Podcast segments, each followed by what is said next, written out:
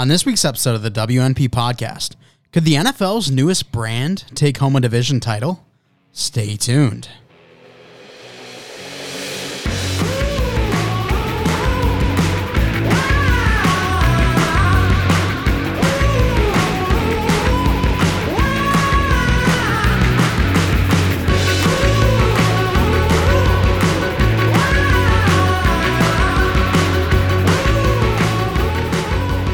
Episode 149 of the WNP podcast. I'm your host, Mike Mitchelson, and joining me today, as always, my co host, Chase Groshaw. Chase, how are you?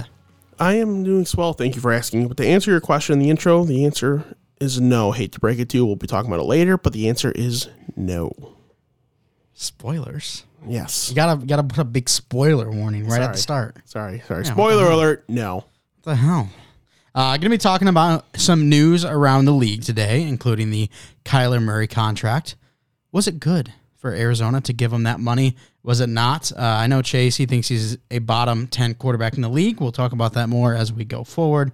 Um, we got Jessie Bates on a holdout, Lamar Jackson showing up to camp, as well as some comments made by a defensive coordinator about Lamar Jackson.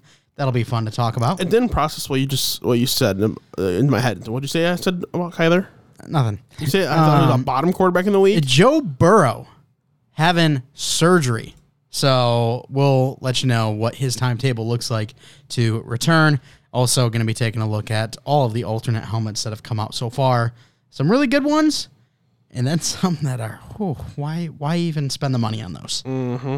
Uh, and then, of course, the main purpose of this episode: AFC and NFC East previews. Going to be a lot of fun starting with the NFC first because this is uh, one of those divisions where it's kind of like, I don't really want to talk about it. yeah. but- it's, it's pretty it's pretty obvious what's gonna happen. The AFC East, a lot more fun. So Still obvious what's gonna happen. we'll talk about that uh, coming up.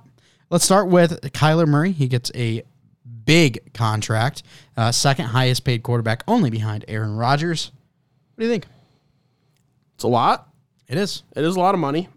Um, you know, got got a pretty good guaranteed contract out of two. I think like 175 million totals guaranteed or something. Um, 230.5 is I think the full duration of the contract. Yeah, so so good for him. I mean, that's what top quarterbacks are getting paid nowadays. So, uh, you know, you got to pay your guy. Um, it's definitely better than the option of trying to find another another player. You know, even though the dollar amount might be a bit for what I think Kyler Foley offers, you know, I, I think maybe um, he's underwhelmed me. I thought I had a lot of faith coming into, into the NFL. Maybe he's underwhelmed me a little bit. thought he was gonna be a bit better of a passer and a bit better of a runner. Uh, I thought he was gonna be like a top three quarterback in the league, dominant type guy, and he really hasn't established himself quite as that but he's definitely one of those top seven type top eight quarterbacks at the absolute worst. He's someone worthy of never losing a starting gig. Um, it's not worth ever tr- trying to go find a different quarterback better than him while he's still playing. So you kind of got to pay him that money with the way things are going nowadays. So is what it is. It's kind of what you had to do. I so I don't want to call it like a bad deal because you really have no choice. It's that or you move on and don't have a franchise quarterback. So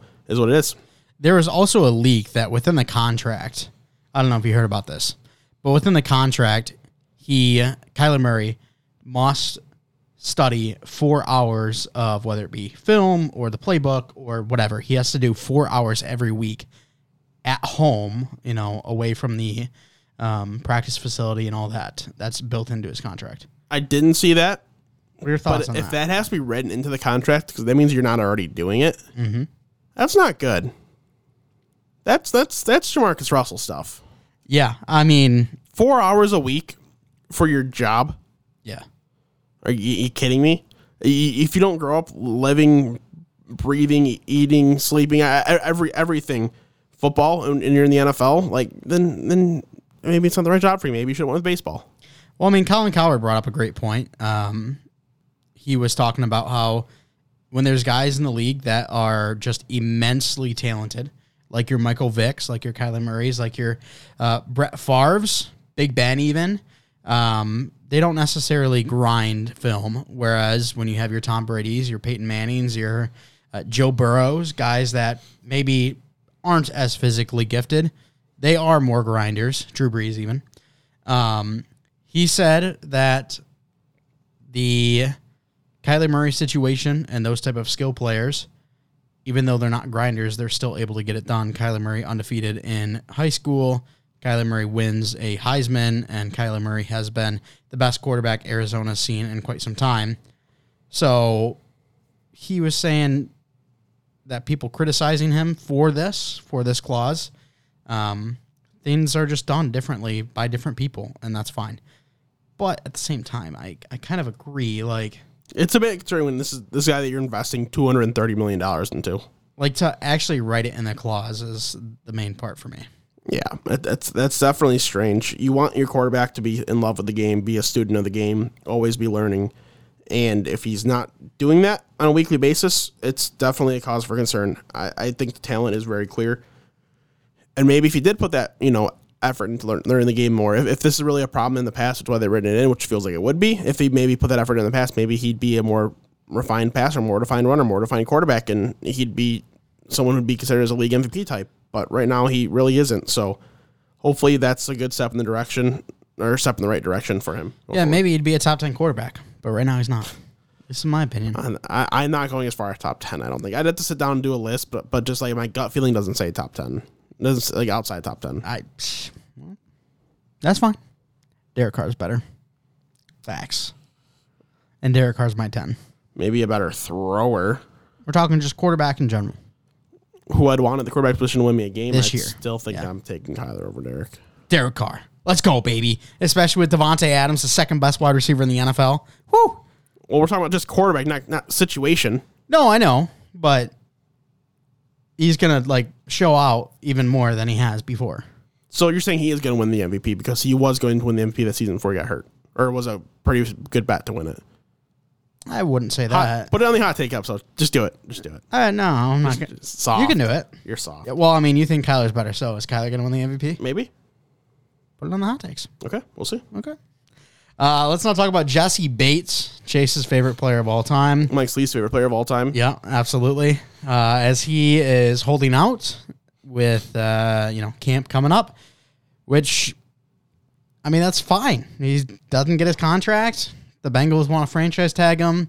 Uh, I see both sides of it. Jessie Bates wants his money. The Bengals they want Jessie Bates back, obviously, but even Mike Brown, the owner, came out and talked about how they hope to get Jessie Bates back. There's going to be more time to talk contract extension at the end of this season, and they really want him back. Um, but one of their biggest focuses right now is making sure they can bring back Joe Burrow, making sure they can bring back Ja'Marr and T and some other pieces around the team. So it makes a lot of sense on both ends. Sure, it does, but at that point, you know, as much as I love Joe Mixon, the running back position is so disposable that like you just you sacrifice the running back position going forward after the season, and you just draft a new running back, especially with the crops coming out next year, and you go with a cheaper running back, and you spend more money on your on your safety on top of being able to, to pay your wide receiver and quarterback more. That, that that's the route you take because Joe Mixon is the type of guy that like deserves to be paid based on his talent, and he's a very talented guy, but like it's not very easy finding elite safeties in league, and Jessie Bates sure is an elite safety. Yeah, but Dax Hill, very good outlook. I, I like Not- Dax Hill a lot, and it makes more sense drafting him, especially with this type of stuff going on. Yeah. And I'm not saying that he's going to be a perfect Jessie Bates replacement, but also I think your suggestion, you got to look at everything. You can't just look at play on field compared to money. Joe Mixon is one of the leaders in the locker room. He's one of the CJ Uzomah type of guys. They Ooh, lost they CJ. And I mean, uh, CJ Uzomah is a guy like that in the locker room, but he's not a guy like that on the field. Joe Mixon, you're getting both. And at the end of the day, yeah, So- that helps Joe Mixon, but it really not much is changing leadership wise unless Joe Burrow leaves. Really, like it's, Also, it's- career year for Joe Mixon this past year. So yeah, no, Joe Mixon. I think he's an elite NFL, or I almost call him a quarterback, an elite NFL running back. I, I think he truly is. But you you got to find other ways to save money to try to retain, you know, those talents because if you're just going to get super weak at the DB position and say Dax Hill doesn't pan out because he's a rookie, it's play Samson. If he doesn't pan out, then you're in trouble, and, and that won't be good. And to see the amount of guaranteed money that they're like offering him, is like I don't blame him for holding out because it's kind of a slap in the face based on what you see the guaranteed money being handed out nowadays in the NFL. I mean, the Bengals don't give guaranteed money, so But it's it's adapt or die in the NFL, and right now the Bengals are not adapting. uh, they kind of are with Joe Burrow. How are they adapting? Joe Burrow. They happen to get the first They overall spent- pick after he has a. Huge They spent year. like 280 million in the free agency two years ago. Bam. but they're not adapting. They're not. They're not changing to the new norm. They're they're doing what every other team would would, would have done historically. So every other team in the world would have went after Ja'Marr Chase over Penei Sewell. No, adapting, high power offense, Super Bowl bound. Let's go. lucky Super Bowl run. about that. Um, the only thing is for me is Jessie Bates. I really hope that you know once the year is really starting to pick up, he just signs the franchise tag and plays. If he doesn't, that's going to be really annoying. I think that the only way the Bengals should trade him is if there's absolutely no way he'll play for them, just because Jessie Bates on the team right now is a lot better than going out and getting a 2023 first round pick. So I'd much rather have Jessie Bates play for the Bengals, even if it's a franchise tag and it's kind of you know a rental type of situation, versus going out and trading for a 2023 first If the Lions think they're going to be legit, like I would love the Lions to go out and trade for him. Like after go, this year. like go go trade the, no go trade the like the Rams pick right now if they want to go out and get him or wait sign free agent or something. Like he, Or the Lions pick. no no no no no. We're, we're, I don't have that much faith in the team. But if they think they're going to be legit and they can do it, then like that's the type of guy you go out and trade for because it's not very easy to find those talents. And right now, you know, Tracy Walker is a great safety, but he's nowhere near the elite category. So I, I would love to see him on the Lions, but I also probably wouldn't be willing to pay the price. All right, Lamar Jackson, a quarterback that uh, a lot of people question would he be holding out because he does not have a extension. Uh, he is actually showing up to camp. Very impressive to see him there. However, he is controlling his own fate because he is doing his own contract negotiations. So I, I think this is good for him to appear in camp. Yeah, yeah, I think it definitely is, and I think it helps him feel better. Show up to camp, seeing what Kyler's gotten, see what D Watts has gotten. I think he's held out kind of a bit on purpose. You want to see how everything else played out. Like he has no, like he's he's not worried. He's he doesn't plan on leaving Baltimore. Seems pretty clear. He's happy to be there. He's happy to be their quarterback, and he didn't really seem like someone who was sweating too much the the contract stuff quite yet.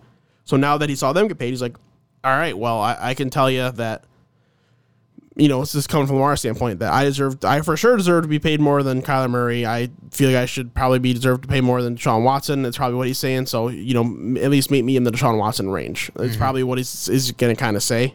And the way quarterback's getting paid, he definitely deserves that money. I know we're going to talk about something here in a second, um, and I'm going to co- comment on that as well. So, why don't we just, if you want to got something to say, transition into it. Let's do it. Mike Sando from The Athletic, he talked to 50 different NFL coaches, executives, etc. So, uh, you know, there's offensive coordinators, defensive coordinators, etc. A defensive coordinator, unnamed, talked about Lamar Jackson and said that Lamar specifically could not be a number one quarterback. He said that he thinks he can be a number one player, but not a number one quarterback. And he, he said, I don't, he, in the quote, he said, I don't care if he wins 12 MVPs, he'll not be a number one quarterback. If you win 12 MVPs, it kind of tells you everything you need to know. Lamar is a good thrower of the ball. I, I don't care what you say. He is at least a good thrower of the ball. He might not be Joe Burrow, Justin Herbert, Aaron Rodgers, Patrick Mahomes, Matthew Stafford, like those type of, of like a just absolute elite top tier type guys. But he is absolutely absolutely a top half of the league thrower of, of starters, a good thrower of the ball, and he is the best running quarterback in the league, and that's not even a debate.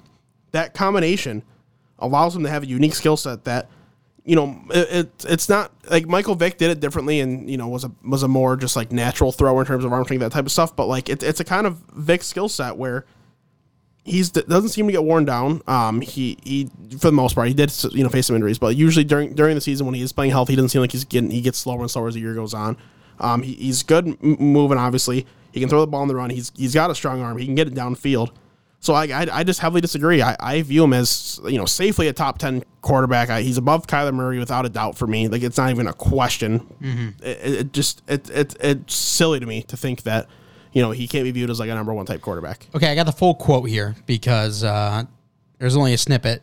Um, first, there was another quote by a different person said, "If he has to pass to win the game, they ain't winning the game." That was one quote, and then the defensive coordinator in question said, "Here's his full quote."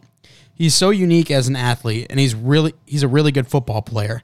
But I don't care if he wins the league MVP 12 times. I don't think he'll ever be a number one as a quarterback. He'll be a number one as a football player, but not as a quarterback. So many games come down to two minute, and that is why they have a hard time advancing, even when they are good on defense. Playoffs are tight. You have to be able to throw the ball, and he is just so inconsistent throwing the ball. It's hit or miss. I don't think he's Full quote. And I don't think he's inconsistent as, as these guys think he do. Sure, they're they're paid the money they are and in the roles they are for a reason. So you take take their word for it more than mine. I don't care. That's not a problem. I'm just sharing my opinions. I don't think he's anywhere near as inconsistent as they say he is. Sure, he has some inconsistencies, you know, kind of like almost any other quarterback does. It's very rare that a quarterback is just so consistently dominant throwing the ball. They're bound to have hiccups, and his hiccups aren't like atrocious. I, I think he's going to be just fine. And to say that he can't be a number one quarterback of all time, well, look where the quarterback position is nowadays. How many teams have mobile quarterbacks? You know, like just just pure runner type guys. You, you know, just off top of my head, you, you got a Josh Allen, you got a Kyler Murray, you got a Dak Prescott. Of course, you got Lamar Jackson, you got Trey Lance. You know, like you got those types of guys. Uh, Justin Fields as well, but even like like the Joe Burrows who run minimally, or the Trevor Lawrences, or the Justin Herberts, those guys move a bit too. Like the whole quarterback position is moving towards you have to be able to run on top of being a thrower. So to say you can't be a number one quarterback is just flat out wrong because the quarterback position is completely different than it was 10, 20, 30, 40, 50 years ago. Right. Um, so actually, why don't we just quickly go through the athletics top couple um, and compare them to Kyler? Sure. Because we talked about Kyler as he a potential um, top 10 quarterback. Also, before we do that, real quick, Matt Ryan was the 14th ranked quarterback. Right behind him, you had Kirk Cousins, uh, Jimmy Garoppolo, Ryan Tannehill, Mac Jones, Baker Mayfield. Do you, Jalen Hurts was 20. Um, do you think that Matt Ryan is better than all these guys? Because I personally would rather Kirk Cousins over Matt Ryan. So I was surprised that Kirk Cousins was a whole tier below Matt Ryan. It's not even a debate between Kirk Cousins and Matt Ryan. Kirk Cousins has consistently been one of the most underrated quarterbacks in the league. He's, he's been he really has been a very good quarterback, and it's not fair the slander that he gets. So I one thousand percent would. I'd probably take Jalen Hurts over Matt Ryan right now too. You know the throwing, I am a very non Jalen Hurts supporter in the past, and I still kind of am that way in terms of a thrower. But he's such a you know he, he's a dominant runner, and his his passing has definitely improved since he's gone to the NFL. You can see that. So his passing is adequate enough with his running ability, where what they run with the Eagles, they're they're going to be able to succeed, and you can win with that type of quarterback for sure. And uh, Matt Ryan was in the same tier of Kyler Murray, Lamar Jackson, Dak Prescott, Matt Stafford. Like all those, Matt Ryan was in that same tier, which I thought was a little surprising. You know, maybe if, if he could throw more than two red zone touchdowns a year, maybe, maybe. But he is so bad in the red zone, it's comical. All right, let's go quick. Kyler versus Aaron Rodgers. Who'd you rather have? Rodgers, Patrick Mahomes, Mahomes, Tom Brady, Tom Brady, Josh Allen, Josh Allen, Justin Herbert, Justin Herbert. This is a terrible order, by the way. Joe Burrow.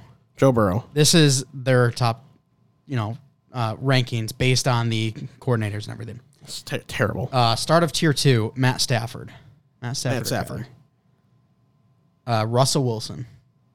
That's close. I'll give the edge to Russ for the experience. Um, this one, we're only taking in account the uh, actual play on field. So Deshaun Watson. Yeah, I mean, if we're talking only to play on field, Deshaun Watson's the top three. So. Uh, Lamar Jackson. Lamar. So yeah, I guess that both put him outside the top ten right there. And then Wow, look at that. Dak Prescott versus Kyler. I'm taking Kyler. I would too. Derek Carr versus Kyler. I'm taking Kyler right now. I take Carr. So you would have Kyler as your 11. He's my he's my 11 quarterback. I would have him as my 12. So Which, well, actually, no, he's 12 because Trey Lance is number one, obviously. No, no. But yeah, right, right now, so I, I'd have him as 11. You could argue he could be in the, te- in the 10 because I'd probably have like Russell Wilson as my 10. Um, and I, I think Russ is great, but he does have a strong tendency to start big and then slow down heavy, which Yep. is a very big concern for the quarterback position. All right, Joe Burrow. He's having surgery in the next coming days. Appe- uh, appendicitis. True So, team player. Yeah. True team player. He's like, you know, you know what, what's really going to help if I get a little more mo- mobile? What if, what if I take out a couple pounds? It's going to add to my speed a little bit. So that's what Joe Burrow Burrow's doing here. Ultimate team guy, but in all reality, obviously appendicitis pops up. It's a tough thing to deal with. Um, I haven't had to deal with it. Knock on wood.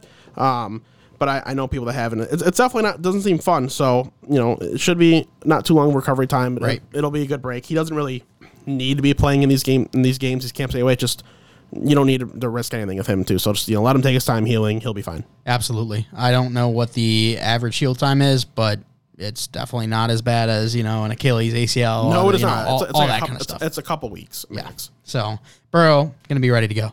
Uh, alternate helmets. I kind of wanted to go through every one, but we're on a bit of a time constraint, and we've got a big segment when it comes to division preview. So let's just hit on maybe our top two and our bottom two, if you're cool with that. Yeah, it works for me. To go first? You want me to go first? I'll, I'll go first. Okay. Number one is Cincinnati Bengals. Yes, It- sir. It, it just it, it's gonna look so good on those whites. It really is. Um, it, it it's just nice, clean, simple, but unique Mm-hmm. at the same time, and and that that's that's what you want to hit on as a uniform, as a jersey. You want it to be simple but unique, and it really just pops. So Bengals are clearly one. My number two is the Carolina Panthers. It's tough between them and the Jets, honestly.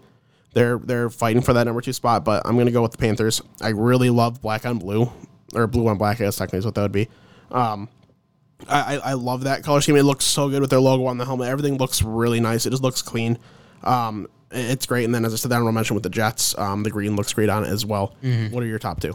Uh, the Bengals, number one, pretty easily. I like the Panthers a lot too, but to be different, I'll go with the Cowboys. Um, it's similar to the Bengals, where it's just super clean. And there's some uh, jersey or not jerseys, excuse me, helmets in here that are pretty simple, nothing too different. Um, but the Cowboys, they have a little bit extra going on with the stripes, which make me, which makes me like it a little bit more. Plus, white helmets just look clean. I don't know. The Patriots alternate helmet looks really nice too. So, um, yeah. there's a couple, but I would say the Cowboys. Yeah, you know that, that, that's that's fair. Um, bottom two though, for me right now, that I just I want to show you something just in case you forgot because this came out like super uh, early on. Let me just make sure the recording doesn't you know blow up. Do you remember that? I do. Okay. Just yeah. wanted to make sure. So, my, I'll I'll save my very clear one for last. So it, it's close between that one and um, another one. So I got a feeling you're going to pick that one. Oh yeah. So I'm not just to be different because it's it's a tie for the second to last with, with this one and the other one. I'm gonna go with the Saints one. I really hate those mini logos on the middle to make it look like a, like a carbon fiber type thing. I think that's stupid. It just looks terrible. And then by far the worst, the Cardinals. It's that it couldn't be any more boring. Black helmets are great. Shiny black helmets with a black cage in your normal logo are terrible. Yeah. You go with a matte black and you can go with black cage, it's fine. You go with that black and you go with a white cage or a red cage and it's fine. You just do that plain black. It looks like it looks like any high school helmet would. It mm-hmm. looks so terrible, boring, ugly. I don't want to see them wear it. As much as I love black uniforms, I don't want to see them wear that at all. Uh, I agree. The bottom two, easily the Arizona Cardinals and the Washington Commanders for me. I actually have the Commanders as worse because I think the front of it just looks terribly stupid. It does. You just got the W logo right on the front, like right where their forehead is, and then the numbers on the side. I, I think it looks terrible. It's same thing with Arizona. It's a glossy black with a black face mask and just not much going on. So I think those two easily the worst. Yes. All right. Now let's roll the big segment. Now we get into the division preview for the AFC and NFC East. Uh, we're starting with the NFC this time. Uh, we started with the NFC last time, so I don't know if we're going to go NFC all the way through, or if not, then we can do AFC for the next two. But AFC uh, for the next two. Either way, especially if the NFC, like the North episode, if we have guests on, like they're going to talk about the North more. But also, you look at the West. We're gonna have guests on for the AFC West. All right. Well, we'll figure it out. How's that sound? there we go. Um, yeah, we're gonna start with the NFC East. This was the one, the division out of these two that we are least excited for. So we'll just hop right into it. You've got the Cowboys, Eagles, Commanders, and Giants. Uh, the records last year: Cowboys won the division, twelve and five. The Eagles went nine and eight, still making playoffs. They were the seven seed. The Washington Commanders seven and ten. The New York Giants four and thirteen. So not a great division overall. Um, but what are your divisions looking like, or what is your NFC East looking like coming into the season? Yeah, so number one in the division, I do have the Philadelphia Eagles going twelve and five, five and one in the division. Number two, I have the Dallas Cowboys going eleven and six, five and one in the division. Number three, I have the Washington Commanders at five and twelve with one and five in the division. And number four, I have the last place in the league, New York Giants going three and fourteen and one and five in the division. I think the top two teams are so clear and evident in this division I have zero faith in Washington's offense right now. I like a lot of the pieces. I have no faith in Carson Wentz anymore. They're not going to use Antonio Gibson like they should, which is a mistake. The receivers, you haven't seen enough from any of them yet. There's really no tight end on the offensive line. You know, it, it's whatever. It's really going to be on the backs of the defense or a Carson Wentz breakout this year for the for the Commanders, which is possible. But I'm not putting my stake into it right now. I'd rather put, I'd rather bet on on the other teams. And then the Giants are just they're they're not going to be good. I, I, think Saquon has a chance of having a nice season because he's going to get a lot of work uh, just by default as long as he stays healthy. But I think Daniel Jones is going to falter pretty. I really got a bad feeling about Daniel Jones. He's going to falter pretty hard, and when he falters, it's all just going to collapse. Yeah, I've got the Eagles at number one at eleven and six, four and two in the division. The Cowboys eleven and six as well, but three and three in the division. The Commanders six and 11, 4 and two in the division, and the Giants two and fifteen, Oh, one and five in the division. Hey, I talked about it last week. I've got three teams that are all two and fifteen, and I don't like that because I think it's not very likely that a team can only muster two wins. And I think these teams will get more, but it's so hard to look at their schedule and be like, yeah, they're going to beat this team because odds on they're not going to, but one of them, they're going to sneak one, you know? yeah. Oh, it, it always happens. And I talked about la- last episode. I try to find one where it's like, well, it could happen because this, this, and this, and you know, really, that's that's kind of what what I did with these teams, um, and kind of what I did with the Giants to get them the three because two just it seems too unlikely. All right, you talked me into it. They're getting one over the Lions. Nah, Oh, how about that? I, I, I well, well, since we're on them real quick, I can see who I got my wins for them over. Um, I have them randomly beating the Ravens. It just feels like that type of game that could happen. And then, actually, you know, what? I do have them beating the Lions because that'd be the game Lions lose. Um, And then the Commanders. Uh, I've got them beating the Bears and where's the other one? Where's the other one? I can't find Probably it. Probably a division game, right? The Cowboys Oh, them boys. beating the Cowboys on Thursday night. Interesting. Yeah, Well, we both had Philly number one, we did. So let's talk them.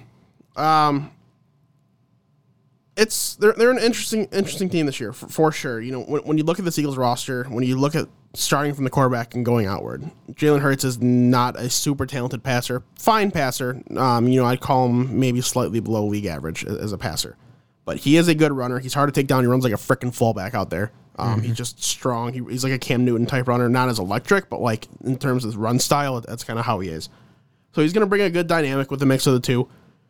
Um, I, I I don't know what's going to go on with the running backs this year. I don't know if it's going to be all Miles Sanders, if we're going to see Kenneth Gainwell, or if we're going to see Boston Scott. But I assume we'll see them at least a little bit. But the running back position, you know, nothing crazy, nothing to worry about. The receiving corps and the offensive line and tight end is really where things are quite nice for me. You know, I, I am a huge DeVonta Smith fan. I'm a big AJ Brown fan as well. I think DeVonta Smith's going to have the better season of the two personally. Uh, hot take, probably. I'll probably put that on the hot takes episode. I'm not going to lie. Um, but then you got Dallas Goedert, who is a very underrated tight end in the league. Someone who's going to have a great season with that offensive line, giving Jalen Hurts a bunch of time to throw the ball. It's just it's the best offensive line in football. I don't I don't really think there's you know, I, I I think that the Lions, as a team that has a chance to, you know, maybe overtake them. The Chiefs are, are in a strong spot right now too, but right now the Eagles, they're just the number one offensive line for me. It's going to help them out so much. Having a top O line in the league, it just makes your team so much better. Like, they, they they're going to win games alone because he's going to have two and a half, three seconds to throw the ball sometimes, and that's a huge difference in the NFL. If you have that much time to throw the ball, you're completing the pass, pretty much guaranteed. So the offense, it's going to be strong. And you go look at that defense. I mean, you, you got Brandon Graham, Fletcher Cox, Javon Hargrave up front. You know, those, those guys are fantastic. Um, the linebackers are, are solid. They drafted a Kobe Dean, who I think is going to play a nice role as a rookie. I think they got him at a great value. And, you know, I still like Haason Reddick and TJ Edwards. And then the DB corps is very nice. And James Rad James Bradberry, Darius Slay, Anthony Harris, you know, Avonte Maddox. I, I, I think it's just a very talented, well rounded team that I think is really going to win very collectively. I think defense is better than their offense. Um, I still have question marks around Jalen Hurts, and I don't think the running back room is all that great. Um, will they produce? Yes, because one of, they're one of the heaviest uh, rushing teams in the league. They've got a lot of volume in the run game, but I think overall, um, Jalen Hurts and the running back corps in general is where I kind of have some question marks. But they did great things at the draft, going out, getting AJ Brown through trade, like you said, picking up Nakobe Dean when he fell all the way to the third round, and then getting Jordan Davis, arguably the most talented player in the draft. I don't need to mention Jordan Davis. So uh, Look at that. there's a, a lot of things that they did really well, and I think that's what pushes them above Dallas for us. Is while Dallas lost a lot of players, and we'll talk about that when we get to them. Philly just added players. Uh, now they lost one or two here and there, but really, when you look at the collective, they just upgraded this offseason tremendously. So it's really nice to see out of the Eagles. Um, this is a team I think similar to the Colts when it comes to my opinion, at least. I think they make the playoffs. I don't know how much success they see. Now the NFC is a little bit weaker, so depending on matchup, they could win a round or two. But uh, I think overall, I see them more of a, a one and done team. They're still a little bit young um, at the key position, so I think uh, the future's bright, and we have them winning the division. But I'd I'd settle down on any type of playoff success. Yeah, that's you know that's that's, that's definitely fair. I think it, it you know it could be team that falters come playoff time, but I think the way the schedule goes, it works out pretty well in their favor. So um, I, think it should be a fun season for Eagles fans. It'll be a you know a nice team to own for fantasy. I, I think the run, I think the passing game. I mean, it's gonna be better than you think it is. So not like dominant by any means, but I, I think he could be a, a 3,800 yard passer at least, on top of being a good runner as well. So I, I- think there's a chance for some kind of explosiveness to this offense. I, I I've got a lot of faith in this team, which I never really thought I'd say with Jalen Hurts at quarterback, but I do. Uh, Landon, uh, been on the show before. My cousin, he was telling me today that he's a big Eagles guy. Uh, now, obviously, he's a Raiders fan first, but uh, I was a little bit surprised when he said he was a big Eagles guy. Like, that's not a team you necessarily say you're a big fan of. Yeah, and it's a team that's very different than his favorite team too. Right. So if, if it was a team that had a lot of similarities, you know, like sure, you know, I, I like the Jags because you know the Lions, misery loves company, two terrible teams, terrible franchises. Um, but the Jag or the um the, the Raiders and the Eagles are just they're very different in how they approach everything. So it's definitely weird. All right, let's not talk about the Dallas Cowboys. Uh, I think you and I both have them at 11 and 6. Yeah, my playoff predictor. I so I, I forgot that it freaked out one day, and um, the changes I made to it once because I went through made some changes didn't save, so I still have them at twelve and five in here. But I'm but, Okay. I'll, but a lot, I got to figure out which game it was that I had them losing, but it was I do have them eleven and six, so what I feel better at. Gotcha. Uh, what was funny is I had a problem with the Cowboys too. They were 11 and 5. And for some reason, I would go through their schedule and couldn't find who, um, you know, they didn't have a win or loss against. And then I went through every single other team and found the other team um, and had to do it on their sheet, not the Cowboys. Weird. Yeah, very weird. But uh, some of the big departures for the Cowboys, obviously Amari Cooper, we know about him. Randy Gregory, he went over to Denver. Cedric Wilson to Miami. La'el Collins goes to Cincinnati. Connor Williams goes to Miami as well. So uh, they lost a lot of pieces and didn't necessarily bring all of them back or at least fill those positions. They brought in Dante Fowler, who they hope can do a similar role to Randy Gregory, but definitely not going to be at the same level. So uh, overall, team kind of took a little bit of a dip. Yes, it it, it, de- it definitely did, but you know I, I still think that it, it's a team that's you know in in, in, a, in a relatively nice spot for for a playoff contention team. You know, not necessarily dominant, but a team that should be playoffs. Not really too too much of a concern at the end of the day. Dak is a good quarterback. He's not some absolute monster, but he's a very very reliable, trustworthy quarterback as long as he stays healthy. I've got more faith in Zeke than you do. You've got more faith in Tony Pollard than I do. Regardless, those two are combining for one of the better running back duels in the league, in my opinion. And then when you got CeeDee Lamb, um, Michael Gallup, was ready for a breakout, it's a nice receiving corps on top of Dalton Schultz, who's a, arguably a top six tight end in the league, maybe even higher. I don't know. The offense has enough to be electric, and then they have, you know, uh, the top three defensive player in the league right now already uh, in Micah Parsons there's just there's there's enough top end talent in place where this team should be able to win with those top end guys, and then you know the rest can kind of fill in. When you look at like a Leighton Vander Esch, he struggled a little bit the last few years. He'll fill in Jab- Jabril Cox, so hopefully see the field at linebacker as well. Um, you know the DBs, Trevon Diggs obviously lets up a lot of yards, but he's he's good at picking the ball. So if he can even just bring down that yardage total a little bit, him with Kelvin Joseph, you know it, it should be a, a nice duo, not necessarily great, not necessarily terrible. So.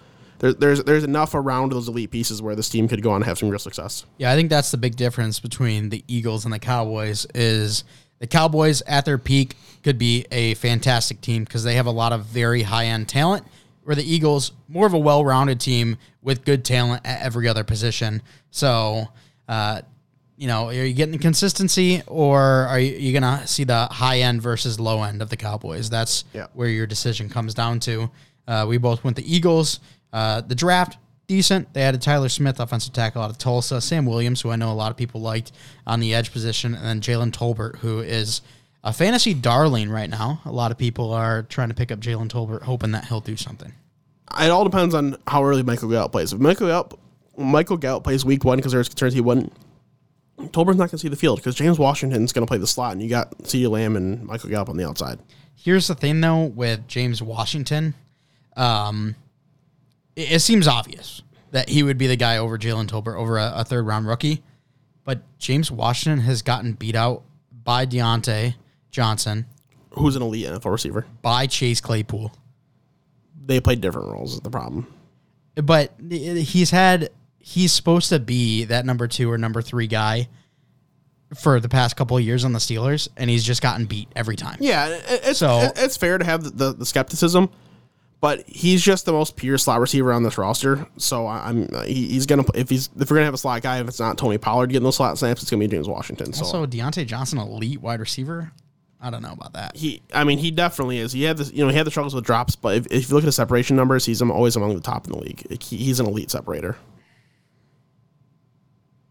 I, it just it's just the case, dude. But the thing is, you can't be an elite wide receiver if you have that elite separation yet still don't do anything with it. What do you want him to do? He had the freaking grandpa throw him the ball. Now he's got Kenny Pickett or freaking Mitch Trubisky. Poor guy. He's gonna walk in free agency. He's gonna go somewhere with a better quarterback situation, and he's gonna play really well. AJ Green had Andy Dalton, and AJ Green's oh, had Pro Bowler Andy Dalton. fantastic. Pro Bowler Andy Dalton. Pro Pro Bowler Big Ben, Corpse. Su- Corpse. Super Bowl winner Big Ben, Corpse of Big of Big Ben. Big's Ben. Big's Ben. Big's Bunny. All right, let's talk about the Washington Commanders now. You and we I both have have them uh, third. This So we- is so we do have to talk about them. This is a team where I see them kind of similar to how I was talking about Jacksonville last or in the last episode, where I don't have them winning a lot of games, but I think there's pieces such as Trevor Lawrence with the Jags that can really elevate them.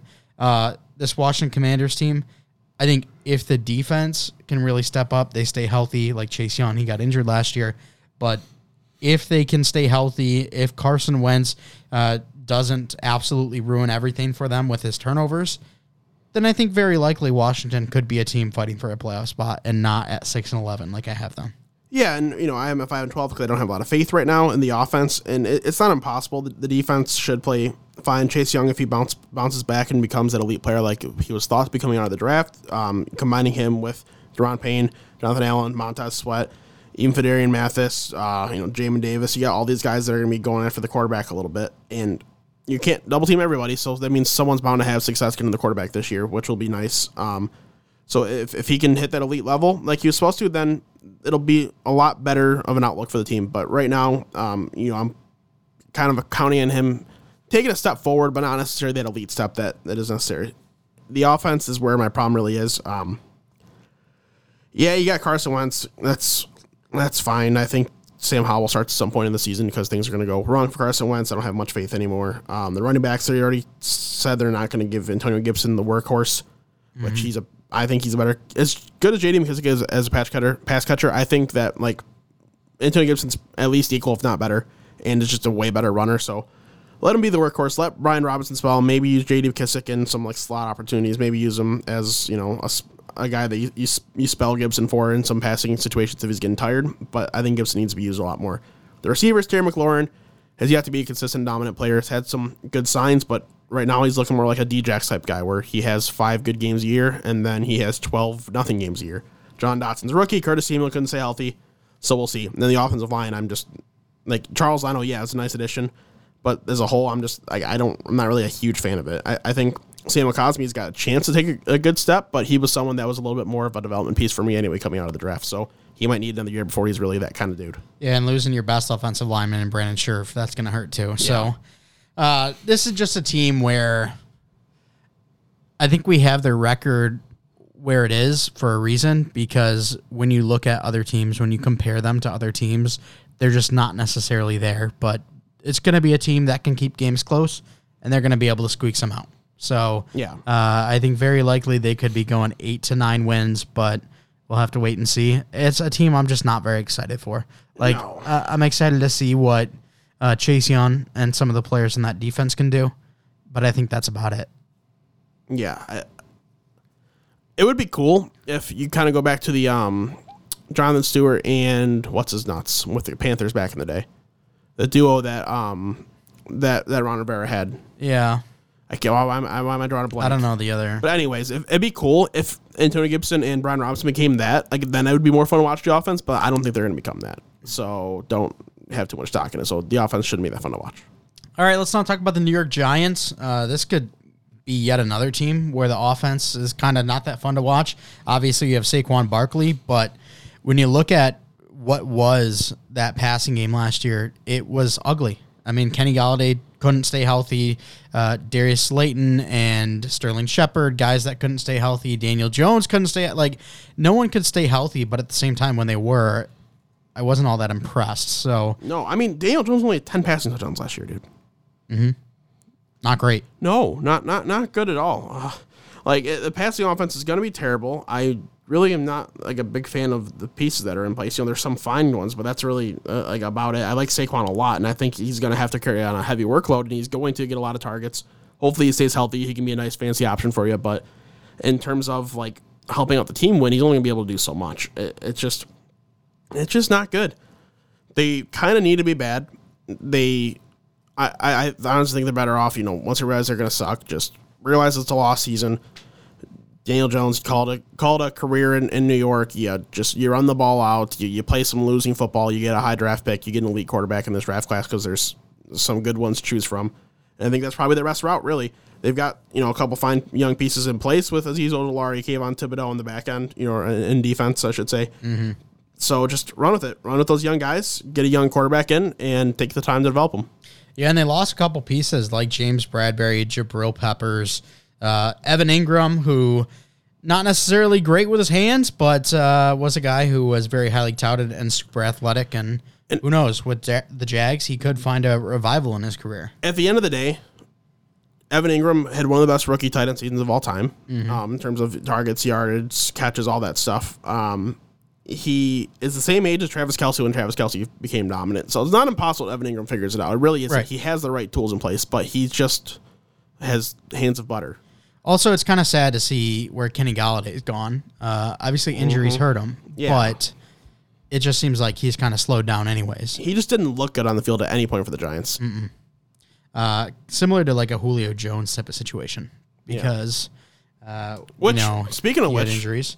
Yeah, he got signed to the Tampa Bay Yeah, we, Buccaneers. we didn't bring that up. So that that's exciting. but also, Chris Godwin's going to be ready for camp. So if you're telling me the one, two, three is going to be Evans, Godwin, and Jones, that's going to be pretty dangerous. Yeah, yeah. I might have, I might have to make some tweaks to the Bucks and make him go seventeen zero or something. Uh, I've got all three on my roster. So and in um in Johnny's league. Yeah. that's see that that's a little too much. no, see, I think it's fun because you know Tom Brady, he's going to spread the ball. So if I just play all three, then I know at least one of them is going to go off. So if if you play all three, you should be good for a combined 190 yards, two touchdowns every game. That's fair. Dope, Yeah, dope. I'm down. that's funny. Um, and then there was one more thing I wanted to. Oh, uh, Kayvon Thibodeaux, like you mentioned, and then Evan Neal being the two big guys they got in this year's draft. The Giants that being uh, at five and seven. Um, Wan'Dale Robinson at the two eleven. I like Robinson, but this kind of feels like the Tutu Atwell pick that happened in this draft because there's the Rams last year who went after Tutu Atwell, not great. Uh, this one, I think Wan'Dale Robinson's a better player than two two Yes, he absolutely is. but there were other guys on the board that I would much rather. Even if you want to go with that type of player, he's not as explosive or like in terms of like speed wise. But David Bell does a lot of the same things that Wanda Robinson does. Like you should have went David Bell. Mm-hmm. Like that would have if you want to go that type Way of guy. later. Yeah. But instead, you go Wan'Dale Robinson and not good. Also, Kadarius Toney, what's going to happen with him? Uh, there was Sticking around apparently. yeah, there was initial talks that they were ready to go. And I'm just thinking, you're going to give up on a guy after one season? That's crazy. Yeah, it's from, from what it seems like, it, it could be like locker room off the field characteristic type things. If that's the case, that's tough. Hopefully, he matures and figures that stuff out. Just it's just from uh, from how things have worked out. From kind of what it feels like. You know, he got in trouble with the team last year for kind of acting that way off the field. Mm-hmm. So hopefully, he figures it out. And if he does get traded, gets a better opportunity, or if he sticks with the Giants, hopefully he just figures it out there. 'Cause he does have a lot of talent. That is our NFC East. Let's now move to the AFC East. Chase, well, Cool beans. we would love to hear your records. I bet you would. So I do have the number one team in all football this year. The Miami Dolphins. No, um, the Buffalo Bills, thirteen and four, going four and two in the division. Of course, making the playoffs. Um, then I have the New England Patriots going nine and eight, three and three in the division, being the eighth team. So just missing the playoffs. A team that I think is right there on that edge. Um, wouldn't be surprised if they get two more wins or two less wins. It, I, it just it's not as dynamic as a team anymore with Tom Brady, but it's still a team that has talent. The New York Jets, I've got 7 and 10, 3 and 3. I've got Zach Wilson definitely taking a step and the team taking a step, but I don't I think I got them at their ceiling here, seven wins in my opinion. And then Miami Dolphins, 5 and 11, 2 and 4, zero faith. Five and eleven. Typo. Um, good call. Let's see. 6 and 11. Six and eleven. 6 and 11. Gotcha. Still zero faith. Uh, Again, again ceiling. man, you're gonna get roasted by by a, a Dolphins fan that we know. He he can he can try to show me some sort of facts that that can sway my opinion, but he's not going to succeed. Um, I should mention what we finished last season: the Buffalo Bills eleven and six, the Patriots ten and seven, the Dolphins nine and eight, and the Jets four and thirteen last year. The Bills um, dispatched of the, I think they yeah they played the New England Patriots in the first round last year, right? I think so because it was the Chiefs versus the Steelers. Yeah. So New England lost first round, the Bills lost second round. So Yes, but the Bills are elite this year. I will say, I do have the Bills thirteen and four, four and two. Look at that. So I don't know if we have the exact same matchups, but uh, there's potential there.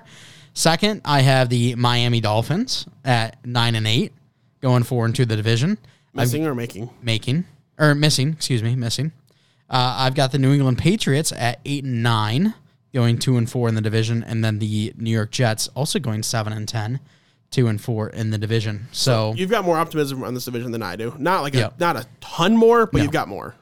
Um, I I think the Patriots are the better all round team than the Dolphins, but if Tua figures it out, that can be one of the more exciting offenses in the league because Absolutely. they have all of that uh, potential with after the catch of Jaylen Waddle and Tyreek Hill. But let's start with the Bills because that is our first place team.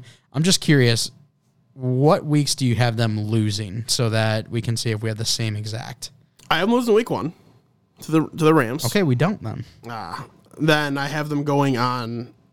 What is a stretch? One, two, three, four, five, six, seven, eight, nine, ten game winning streak, eleven game winning streak, whatever the hell it is. Uh, then I have them dropping games to the Patriots, the Dolphins, and then I also chose them just to lose against the Bears because they're going to lose a random game to some really bad team. Okay, so I've got them losing to the Dolphins in week three, the Ravens in week four, the Packers in week eight, and then the Jets in week nine. I might looking at it, I might switch my Dolphins games because I think the Dolphins will beat them once. I just Yeah. I do, and I might switch because now I'm thinking about it. Week 15 in Buffalo is going to be not the fun, the most fun conditions. Right. So I, I I'd put more stake in Buffalo now. So so I get the end of the day, it'd still be the same records for the, both those teams, but just flip which ones they're winning. Yeah, I feel you there. All right, what do we like about the Bills? Why do we have them first place in the division? You have them first place in the league. I've got them tied for first place in the league with another team that has not been mentioned yet. Um, so why do we like them so much? Homer bias. um, I have no idea what the actual team that is for him, guys. Just so you know, why do I like the Bill so much? I mean, he looks good in shorts. He has a rocket arm. The LaGuardia Airport's okay. Josh Allen is elite. um, so Josh Allen is my favorite quarterback, currently favorite player in the NFL. I've been a huge fan since watching him play at Wyoming. I, I just thought that every tool was there for him to become an elite player, and people are always like, you know, you can't teach accuracy, you can't teach consistency, you can't teach patience. Well, Josh Allen proved that you absolutely can learn it at least. And maybe you can't teach it, but you can learn it, and he definitely he definitely learned it, and he is looking like a stud. Um, you know, he's top two quarterback in the league right now. I have no problem. I, I would call him number one. I, as much as you know, Patrick Mahomes, talent wise, maybe still deserves that. I, I would call him number one. I have no problem with anybody calling him number two either. He's just so good, and he's so dynamic. He is a hell of a thrower, one of the best throwers of the football in the league, on top of being one of the best runners in the league with the, at the quarterback position. Like he just offers everything you need. Now let's let's, go dive into this offense a little bit, shall we? Sure. Starting starting at running back. Devin Singletary is a bit underwhelming, but he started or not sorry, he ended the season, excuse me, last year very strong. Looking looking actually pretty solid. So if he's someone that can really only get the running work, I think you're gonna be just fine. James Cook is an excellent pass catcher Yeah. and should be one one of the better rookie options in terms of running backs because of the pass catching he's gonna get for fantasy. But like in terms of NFL players, I think he's just gonna be a really nice, you know, kind of dump off option. Um, good in the screen game, do that type of stuff for the Bills. Absolutely. Their receiving corps of Stefon Diggs, Gabriel Davis, those two are just, I think, top, you know, top end talents. Stefon Diggs is absolutely elite. Gabriel Davis, I think, is the type of guy who I've always liked and is on the cusp of being an elite type player. Um, that playoff game last year was a really big step towards that, you know, t- towards that direction. And I think he's going to kind of ride off of that. Not obviously put up four touchdowns every game, mm-hmm. but I think he's a guy who has legitimate ten touchdown upside. 10, a thousand yards, ten touchdowns. That, that's I don't think that's impossible at all from, from Gabriel Davis, and that would make him an, an elite player in the league. And right now, with Jamison Crowder, you know, Khalil Shakir, Isaiah McKenzie, whoever the hell it's going to be at the slot receiver position, any of those guys are great slot receiver options for for Josh Allen. The guy, the guys are going to be covered less than um, Diggs, less than Davis, less than Dawson Knox, and it's just going to lead for them to be target monsters and just get open downfield and just you know be really just be um, you know like for like the hell chain movers. That's the word I'm looking for. So I think it's just a going to be a very efficient, you know, strong offense with with a solid offensive line and all the pieces around it. It's just going to be a, a high scoring offense. I would probably bet on them being top two at worst, top three scoring offenses in the league. Mm. Uh, I think Josh Allen is the most talented quarterback in the NFL right now. However, I do not have him as the best quarterback right now. Uh, there is another quarterback that I'd rather have if the game was on the line to take them down and score. Uh, Joe Burrow. no, I'm not saying Joe Burrow's the number one quarterback. No, and but and I and I, I can totally understand that. Like I, I don't have any problem with people saying that. Mm-hmm. I I just the strides that he's taken on top of where he is right now. There's optimism where he can even round it out even more because he's still young. He's still only 24, 25 years old, or 25 years old. Mm-hmm. Um, but I I don't have as much faith in uh, some of the other players on their offense, such as the running back corps. I think it can be okay. Um, also, Gabe Davis. I think that a lot of people have just a, a, great recency bias, and how could you not with his huge game against the Chiefs? I don't necessarily think that he is worth. I I think he's going as like a. I won't. I won't be drafting him in any redraft leagues. Yeah, he, he is going too high because crazy. because there is a floor where it doesn't work out. It definitely is possible. I am a believer in the talent, but like he's even inflated up to like third, fourth, fifth round in, in single quarterbacks, and like that's that's you can't do that just based off of off the postseason production. I believe in the talent a lot, but like I won't be drafting him in redraft leagues. And I think it's pretty obvious that this offense is going to continue to run through Josh Allen and Stefon Diggs. So. Uh, really like it there. Uh, the defense, one of the best defenses yes, in the league, with sir. just a phenomenal defensive back group with Tre'Davious White and their two safeties and Poyer and Hyde. Uh, they also have just a, a, really stout defensive line, and they added Von Miller to that. So that's really exciting too. The linebacker corps can be questioned a little bit because I know a lot of people thought Edmunds would be one of these elite guys at this point, where he hasn't really gotten to that point. Yes, he's good, but is he elite? No, not necessarily. So.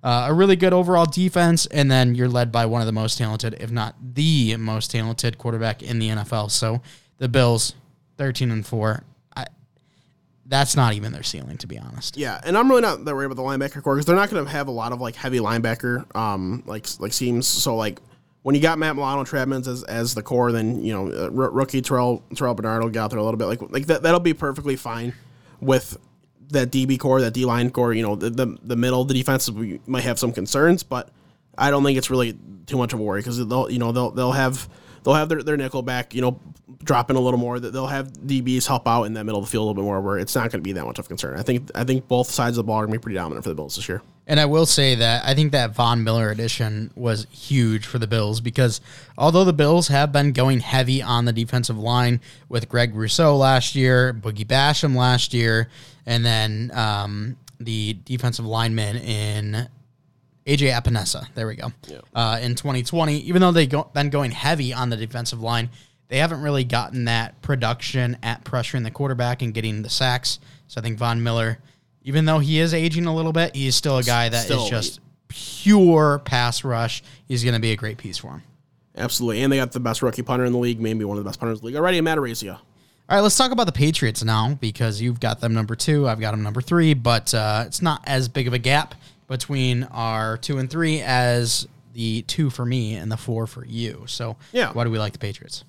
So, Mac Jones uh, is exactly what we thought he would be. A uh, he was an alpha ready quarterback who I don't know how much upside there is. I think he's kind of playing at his upside. It's sure, he's going to get a little bit better, a little more efficient, but like he's just kind of another quarterback, really. At the end of the day, I think we're going to see that kind of play this year from him. Um, the running backs, you know, I, I like the talent of Damien Harris. I like the talent, the talent of Rhamondre Stevenson. I like the talent of Pierre Strong. But at the end of the day, none of these guys are going to be workhorses. So the, the way they do things, and I like having a workhorse back because, uh, especially you know, a talented quarter or running back, excuse me, helps them kind of get into a rhythm, and they can, you know, you, you'll see like a guy like Derrick Henry. He's better as the game goes on because he's got a rhythm. He he knows when he's getting the ball. It helps him just kind of build, build, build, build, build as he wears guys down. He keeps going, and running backs that can do that have a lot of success. And Damien Harris and Rondé Stevenson are sure as hell built for that, but they just don't get the workload to do it. So I think it's going to limit their running game because of how they're used. And then the receiving corps is just it's just terrible. Yeah. Like, it's just absolutely terrible. You got to hope Hunter Henry, Jonnu Smith step up again. Well, Jonnu Smith just need to step up at all, but Hunter Henry has another nice year. Um, so I, I just don't have a lot of faith in the offense. And then the defense is, you know, where the bread and butter is hopefully going to be for for them. It's where they've kind of, you know, they, they've rode off the back of Tom Brady playing well, and then the defense stepping up, trying to, you know, really help out what uh, deficiencies there were on offense the last few years, and that's what they're trying to go for again.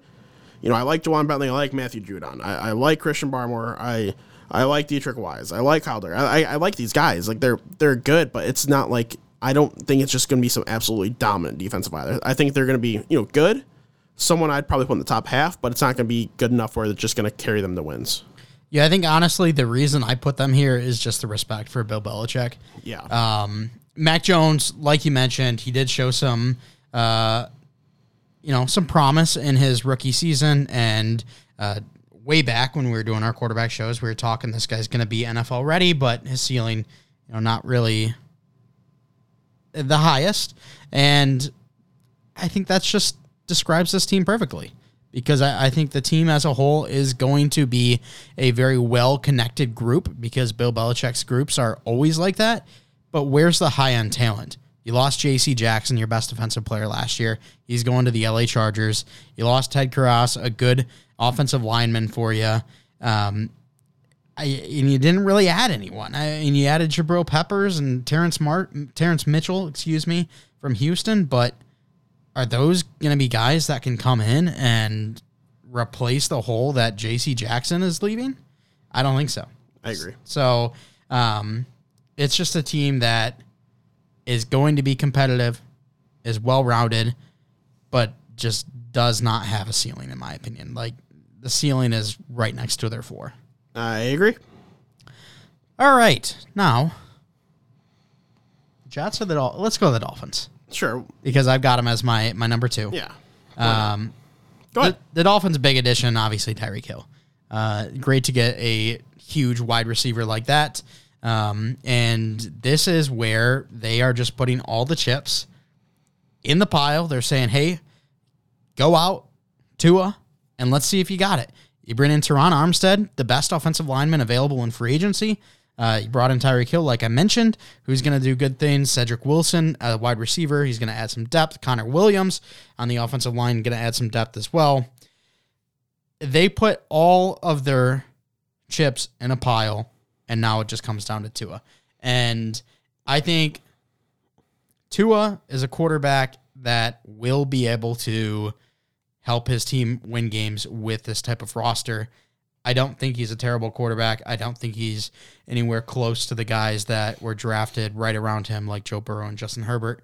But he's he's going to be a guy that can dump it off to Jaylen Waddle, can dump it off to Tyreek Hill, and they can get it done. And that's where my problem lies. I, I, I don't think you can win enough with, with dump offs. As talented as those two guys are, they're going to take more hits. It's going to require more throws doing the dump offs, and it's just it's just going to wear them down more. And I don't think it's going to work out in the long run. My ultimate no faith in Tua is what comes down to my my, my projection for them. I, I don't have any faith in him. I don't think he's that dude. I'd much rather be proven wrong than, than proven right in this. I'd rather I'd rather Tua go out there play well and and be a fun team to watch. I'd much rather that happen. It's better for the NFL. It's better for Miami. Better for their fans. Better for fantasy. I'd rather see that than go out there and have them be bad. I don't I don't like bragging about players doing bad, but I just don't have like any faith in them at all. I really don't. Back up Teddy Bridgewater. It's just the same player as Tua, really. So it, whoever's going, it you're getting a limited passing offense. That running back corps is just horrendous, just terrible. I I don't.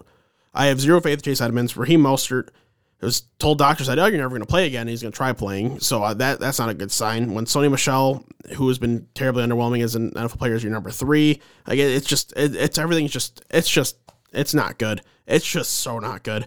And then yeah, the receivers are awesome in Waddle and, and Hill, but I just I don't know how much I believe in and, and how much they're going to get the ball. I, I just I don't think it's going to be very deep downfield. I don't think they're going to have a high depth target. The yardage total isn't going to be enough to, you know, carry this offense going forward. It's really going to be on the back of the defense, and I I I like a lot of the pieces on defense, but as a whole, it just it just feels underwhelming to me. You know, it's it's young. You got some good young pieces, and I'm a huge Jevon Holland fan. I'm a huge Jaelan Phillips fan. I, I like Channing Tindall a lot as a rookie. Who, how much is going to play? I don't know, but it's just it's just fine. It, it, it's it, there's just not enough that's really saying, oh, this team could could repeat what they did last year, or be better than, than the previous year. Like I, I just really don't see it happening, especially with the new coaching staff in place. Yeah, I think that's the big question when it comes to defense specifically, because over the last couple of years, the Miami Dolphins have been able to put out a really good defense, even though the names themselves haven't been super high end. It's similar this year where they don't necessarily have the huge names that you want to see on the defense, but you're coming in with a different coach. And will he be able to bring this unit together as well as Brian Flores did? I think that's a big question. Um, when it comes to the offense, though, I, I have a lot more faith in Tua, especially because they bolstered his offensive line as well as receiving his receiving option. So he's going to have more time. He's going to be able to uh, see the field a little bit more and get the players the ball that he needs to. Uh, definitely not as down as you, but I'm not going to come out here and say that he's going to just turn himself into a top half quarterback in the league. I'm not sure he can do that, but much more faith than you. I I, I think that by no means is this offense going to be bottom 12 in the league. They will definitely be top 20. I would bet they're top half. Top 20, sure. Top half, I don't know. Just because the running game's going to be so bad. It, if that stupid intern didn't put out the video of, of Tua throwing that horrendously underthrown ball that was wobbly in the air, maybe I'd feel a little better about him. Because I thought he took some decent strides last year. But then I see that and look back more and see so many negatives and see like it just looks like he's limited as, as a thrower. And it just his dad should let him play right handed. I just feel like mechanically he's a he's a solid quarterback. I why why wouldn't you let him throw with his natural arm? But also, Like what? What? What? Like just just for, for real though. Real, before you move on for that, sure, yeah, you want your court, kid to be different, but like look at the court, left-handed quarterbacks in the NFL. In, in the history of the, of the sport, if you're not elite, you don't get to stick around because the ball's spinning differently. The offense is flipped. It's just more natural to be a righty. Why won't you let your kid just play as natural handed? I don't I, just, I don't get it. It's so weird. I don't get the philosophy either, but um, and isn't Taulia right handed? uh, he's both. He's ambidextrous. Is he actually? yes. Oh, that's cool. Yeah. I see. I like that. Um, but I will say that the video of Tyreek and the, the, the underthrown pass, that was what? A week into Tyreek yeah. being there? Yeah. And just look at how long it took Joe Burrow and Ja'Marr Chase to be connecting perfectly on their throws. It took them all the way through preseason um, and training camp for them to finally get what they had back, and that's playing together formally. So Yeah. um, I think it's going to take a, a good amount of time, and I think there could very well be a chance where Tua and Tyreek's connection is ready to go by week one. So. Um, But the- just saying that, there's no. You're saying it took the Bengals till week one. There was no previous experience here, so it should take longer than week Look one. at the training theory. camp, though. Look at the training camp difference. Joe Burrow not really playing because Yeah. of the injury, and uh, this the Dolphins are really going to have this full training camp, and that's one thing with the Bengals that I'll probably bring up is this is going to be Joe Burrow's first real training camp, and it's kind of being cut short anyways because of the appendicitis. It, So- it really depends how creative. If if the offense can be creative and find ways to get Waddle and Tyreek Hill the ball in unique ways, because I don't think it's gonna be very deep downfield. I really don't. Yeah. Then I think there's there's a chance that they outperform what I what I have them at. But I just I it's a new coaching staff. You can't really trust that's gonna happen right away. Right. All right, let's quickly go over the Jets now. You and I both have them at 7 and 10. I mean, they did a lot of good things in the offseason, Oh, yeah, bringing in a lot of really talented players. And if Zach Wilson can take a step at all, like this is definitely a team to watch out for. He's got that dog in him. Uh, obviously, sure if you're on does. social media. But um, yeah, he, he definitely need, needs to take that step forward. Breece is an awesome talent. Um, he, he's going to be a very good running back as a rookie. He's going to be one of the better running backs in the league as a rookie.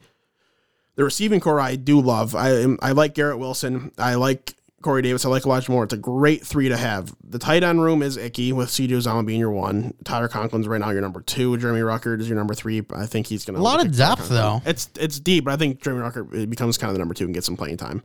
Um, it just don't love it. And then you know if Breece Hall needs to get spelled, Michael Carter was fine last year, so you know all that's fine.